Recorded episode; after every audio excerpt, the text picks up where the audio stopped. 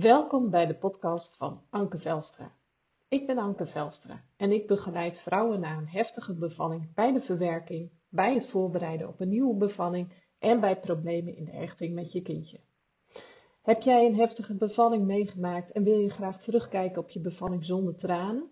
Speciaal voor jou heb ik een e-book geschreven met 7 tips die je daarbij gaan helpen. Je kunt het e-book gratis downloaden op www.ankevelstra.nl. In deze podcast deel ik met je de naakte waarheid over zwanger zijn en bevallen. Hey, hoi, wat leuk dat je er weer bent. Welkom bij aflevering 3 alweer. En het onderwerp waar ik het vandaag met je over wil hebben, of eigenlijk de titel van deze podcast is Doe mij maar een keizersnede. En dat onderwerp uh, wil ik graag inleiden met mijn eigen ervaring, mijn eigen verhaal hierin. Dus uh, ga rustig zitten en uh, luister naar wat ik je vandaag daarover te vertellen heb. Het was, denk ik, november 2016 toen ik een afspraak had bij mijn gynaecoloog. Een eerste afspraak. Ik was op dat moment nog niet eens zwanger. Maar één ding wist ik zeker toen ik naar die afspraak toe ging. Ik wilde heel graag zwanger worden, maar zo'n bevalling als de keer ervoor, dat wilde ik absoluut niet weer. Ik was ervan overtuigd dat ik een keizersnede wilde. Want ik had nog nooit van mijn leven zoveel pijn gevoeld. En me zo kwetsbaar, zo angstig, zo eenzaam gevoeld. Dat wilde ik nooit weer voelen. Dus ik ging op gesprek bij mijn gynaecoloog. En we raakten aan de praat. En ik zei tegen haar van, uh, ja, moet je goed luisteren. Uh, ik ga niet weer vaginaal bevallen. Ik wil graag een keizersnee. En als ze mijn buik dan toch open hebben, kunnen ze gelijk ook goed kijken uh, of ze deze keer in één keer de placenta er wel goed uithalen. Want na de vorige bevalling ben ik in de eerste zes weken drie keer met spoed op de OK beland. Wegens placentaresten, wegens een enorme bloeding terwijl ik in de auto zat. Wegens een baarmoederontsteking. En dat wilde ik absoluut niet weer. En ik wist dat de kans op herhaling aanzienlijk was. Dus ja, met die insteek ging ik eigenlijk dat gesprek al in naar, uh, bij mijn gynaecoloog. En uh, ze snapte mijn gevoel daarbij, absoluut. Het was niet dat ze direct wegwuifde. Uh, maar ze probeerde wel met mij erover in gesprek te gaan van goh, hè, hoe, komt het nu dat, dat je dat wilt en wat ligt er eigenlijk onder? Nou, dat is natuurlijk ook de allerbeste insteek die je kunt hebben in zo'n gesprek. Want uh, het is altijd belangrijk dat je zicht krijgt op welke diepere motivatie ligt nou eigenlijk onder zo'n zo'n uitspraak van iemand. Dus dat deed ze ook en eigenlijk was de angst voor de pijn en het verlies van de regie en de controle, wat er na, de eerste bevalling was gebeurd, of tijdens de eerste bevalling was gebeurd, was eigenlijk voor mij de grootste uh, motivatie om nu te zeggen van doe mij maar een keizersnede. Uh, maar wat ik op dat moment nog niet realiseerde was dat een keizersnede, weet je, ik dacht je maakt gewoon een snee in je buik, snee in je baarmoeder, kind eruit, hechting erin, klaar. Uh, maar zo eenvoudig is het niet. Want ik realiseerde me op dat moment totaal niet dat een keizersnede eigenlijk best wel een hele grote buikoperatie is. Met de nodige risico's, kans op complicaties. En ook een veel langere hersteltijd. Maar ja, weet je, blijkbaar had ik er dat misschien wel voor over ten opzichte van hoe ik me heb gevoeld tijdens de eerste bevalling. Um, nou ja, mijn gynaecoloog reageerde daar niet uh, direct negatief op. We hebben daar verder over doorgesproken. zij is voor mij gaan uitzoeken van ja, hè, alles wat er de eerste keer is gebeurd, ook aan complicaties en dergelijke, van hoe zit het met de kans daarop op een tweede keer. en we hebben afgesproken dat ik laagdrempelig een keizersnee zou krijgen als het via de gewone weg, via de vaginale weg niet zou lukken. En dat gaf me op dat moment eigenlijk wel voldoende rust, geruststelling. Zo van ja, weet je, ik, ik, als ik dat weet, als ik daarop kan vertrouwen, dan denk ik dat ik een nieuwe zwangerschap wel weer aandurf. Nou, uiteindelijk uh, raakte ik vrij snel uh, zwanger.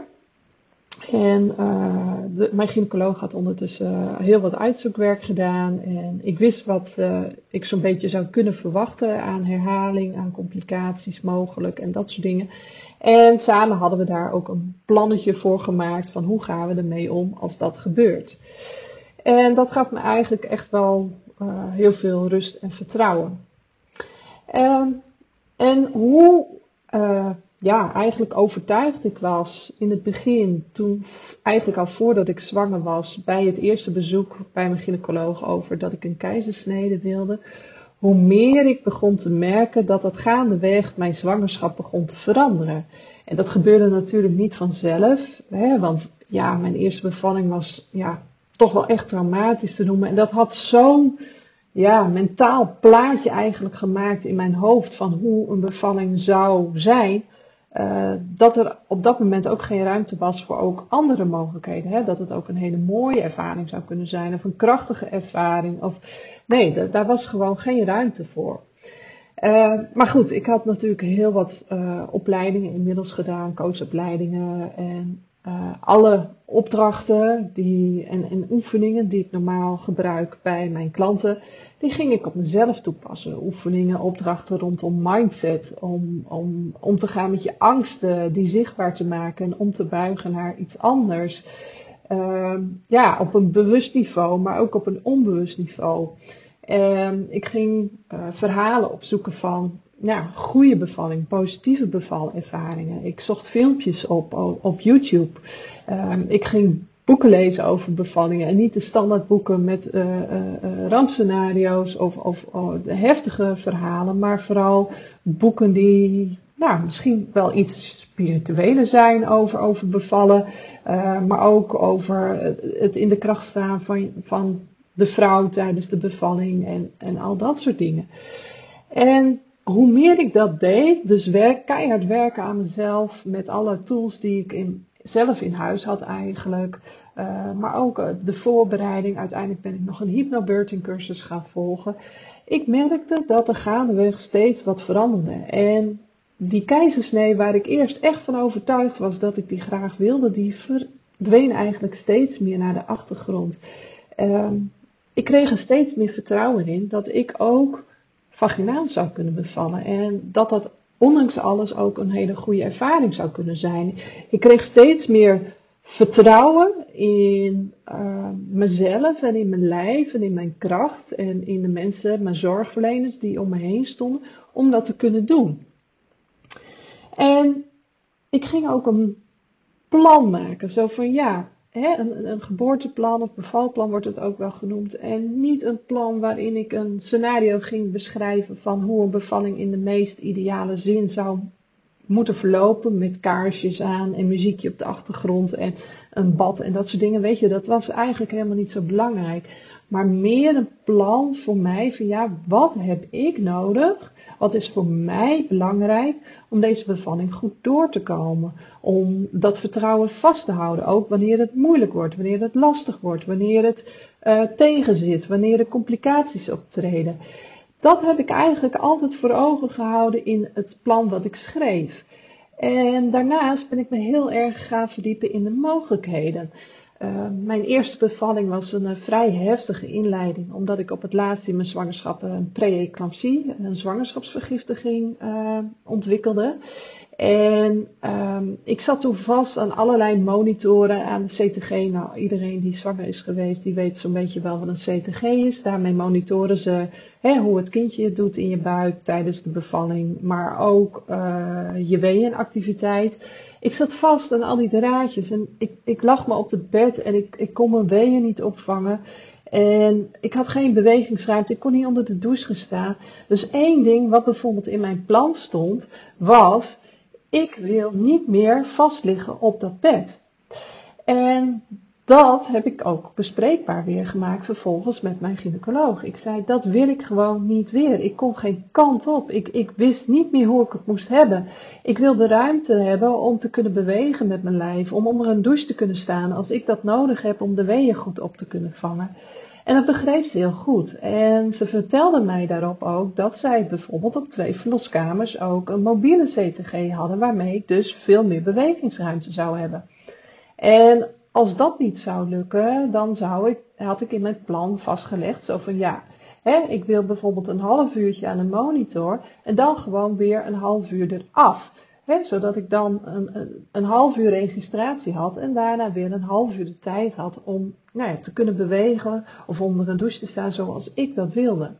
En zo ontstond zeg maar uh, steeds verder mijn plan van ja, als ik dit ga doen, dan is dit wat ik nodig heb.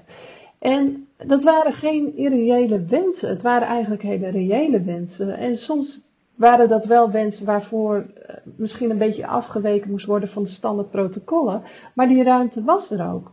En dat vond ik wel heel mooi om te ervaren. En hoe meer ik in die voorbereiding stapte, hoe meer ik eigenlijk ook voelde dat van ja, ik moet in het ziekenhuis bevallen, want ja, de kans op complicaties is in mijn geval behoorlijk groot. Eigenlijk wil ik dat niet meer. Ik wil eigenlijk wel heel graag thuis bevallen in mijn eigen omgeving. Het liefst zoveel mogelijk hands-off, op mijn eigen kracht. Ja, dat, dat lijkt me toch wel ultiem om dat te kunnen doen. Dus daar waar ik begon met een keizersnee, vlak voordat ik zwanger was, ging ik nu al steeds meer van ja, waar, waarom zou ik eigenlijk niet thuis bevallen? Dus dat was een hele ommekeer eigenlijk in hoe ik erin stond. En helaas uh, heb ik te horen gekregen met 20 weken zwangerschap dat ik een placenta previa had. En dat betekende dat mijn placenta eigenlijk als een soort hangmatje over de uitgang heen lag. Dus ja, dus als die niet zou verschuiven, hè, heel vaak verschuift die nog doordat de, de baarmoeder groeit in de loop van een zwangerschap, trekt die mee omhoog. Als dat niet zou gebeuren, zou dat dus betekenen dat ik niet via de vaginale weg zou kunnen bevallen en dat ik dus alsnog een keizersnede zou krijgen. En op dat moment was ik eigenlijk daar best wel teleurgesteld over. Van, ja, maar ik had toch al dat werk gedaan en ik wilde eerst een keizersnee en, en, en door mijn hele eigen ontwikkelproces daarin stond ik nu open voor een vaginale bevalling, zelfs als het zou kunnen thuis. En nu vertel je me dat ik waarschijnlijk een keizersnee moet. Nou, dat was wel even iets. Eh, maar mijn gynaecoloog, eigenlijk gunde ze het me ook van harte om een gewone uh, vaginale bevalling te hebben. Hè, normaal gesproken zouden we bij 32 weken uh, weer kijken hoe alles ervoor zou liggen. Maar ze bleef het maar rekken. Dus bij 34 weken keek ze nog een keer. En met 35 weken nog een keer. Ja, en die placenta was dus echt niet verschoven. Hij lag nog steeds op dezelfde plek. Dus het was gewoon echt geen optie. En toen echt vast kwam te komen te staan dat het niet zou lukken, dat het echt een keizersnee zou worden, was ik eigenlijk best wel heel erg teleurgesteld. Dat het niet kon. Ik ben er echt wel heel erg verdrietig over geweest. En ja, wie had dat nou eigenlijk gedacht? Ik die zo stellig van was, ik wil een keizersnee, die nu verdrietig was omdat ze een keizersnee kreeg? Heel bizar. Nou, waarom deel ik dit verhaal eigenlijk met je? Ik weet dat ik niet de enige vrouw ben die zo angstig is geworden voor bevallen. Sommige vrouwen hebben dat al voor hun eerste bevalling. Andere uh, krijgen dat nadat ze een, een, vorige hele heftige bevalling hebben meegemaakt. Uh, dat ze eigenlijk een keizersnee nog als enige optie zien. Uh, bij een keizersnee, ja, weet je, je wordt verdoofd. Uh, als het goed is voel je niets. Het kind wordt eruit gehaald. Tenminste, dat was het beeld wat ik er allemaal bij had. En dan is het klaar en dan stel je even en dan uh, kun je zeg maar gewoon weer je gang gaan. Um, door met mijn verhaal te delen wilde ik je eigenlijk laten zien dat door heel erg hard aan jezelf te werken en door te werken aan het vertrouwen terugkrijgen in jezelf en in je lichaam, maar ook in de mensen om je heen en je zorgverleners, uh, kan dat dus veranderen? Kun je iets doen aan die hele grote angst die je had, waardoor je een keizersnee wilde? Want inmiddels heb ik dus een keizersnee gehad. Nou ja, dat is uh, een heel verhaal geworden. Uh, dat is echt gigantisch misgelopen allemaal. Gelukkig niet met mijn kindje, maar wel met mezelf. Wil je dat verhaal nog een keer lezen? Ga dan een keer naar mijn website toe, www.ankevelstra.nl uh, en daar kun je het hele verhaal lezen. Um, dus, en nu pas weet ik van ja, ik heb er toen gewoon veel te makkelijk over gedacht, over die keizersnee. Want het is inderdaad een hele heftige buikoperatie.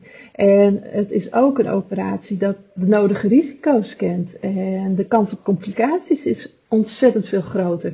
En ik dacht dat ik lang moest herstellen van mijn eerste bevalling, een vaginale bevalling. Nou, voor mijn keizersnee moest ik toch echt nog wel een stuk langer bevallen. Uh, het is nu ruim anderhalf jaar geleden, maar ik merk soms dat mijn litteken nog steeds gevoelig is. Uh, met name bij weersomslagen. Ja, dat had ik van tevoren niet kunnen denken. Iedereen, eh, er werd ook gezegd, na zes weken herstel, nou ja, dan mag je alles weer doen. Ja, dat is heel makkelijk gezegd. Het litteken is dan inderdaad sterk genoeg om weer een heleboel te kunnen hebben. Maar ik kon lang nog niet alles. Echt niet. Voordat ik weer een beetje kon sporten of sportief kon zijn. Nou, ik dat we dan wel uh, drie kwart jaar verder waren. Dus ja, ik denk dat ik er ook gewoon veel te licht over had gedacht. En dat is ook gewoon de reden waarom ik dit met je wil delen. Want als jij ook zo'n grote angst hebt voor, voor vaginaal bevallen. Uh, en, en echt denkt van, joh, weet je, doe mij maar een keizersnee op, op bestelling. Uh, is het ook belangrijk om te weten van ja, maar waar vraag ik eigenlijk om? En, en wat voor risico's hangen daaraan vast? Um, en ja, ik heb mijn verhaal gedeeld, ik heb mijn ervaring gedeeld en ik weet ook dat mijn weg die ik daarin heb gelopen natuurlijk niet de jouwe is. Hè? Uh, want ieder mens en ieder verhaal is uniek, zo ook voor jou. En dat vraagt ook een unieke begeleiding. Dus ik ben niet zo iemand die zegt van joh, weet je, ik heb dit gedaan, dit zijn mijn stappen erin geweest, volg deze stappen en uh, jij bent ook je angst voor je keizersnee kwijt. Want zo werkt het gewoon niet. Was het maar zo, dat zou wel heel simpel zijn. Hè, wat, wat voor jou belang, of wat voor mij belangrijk is, hoeft niet voor jou belangrijk te zijn en omgekeerd. Nou, ben je heel benieuwd wat ik hierin voor jou zou kunnen betekenen? Ga dan naar www.petankevelsen.nl en vraag gratis en vrijblijvend een kennismakingsgesprek met me aan. En dan gaan we samen eens verkennen van, hey, wat is dit bij jou? Uh, wat zit daar? Wat heb je nodig? En wat zou ik daarin mogelijk voor jou kunnen betekenen? Um, nou, eigenlijk ben ik inmiddels alweer aan het einde gekomen van deze aflevering. Um, ik ben wel heel erg benieuwd wat je ervan vond. Laat het ook gerust even weten in een reactie. Ik ben uh, heel benieuwd. En ik wil je ook bedanken voor het luisteren en ik wil je heel graag tot de volgende keer wensen. Doei doei!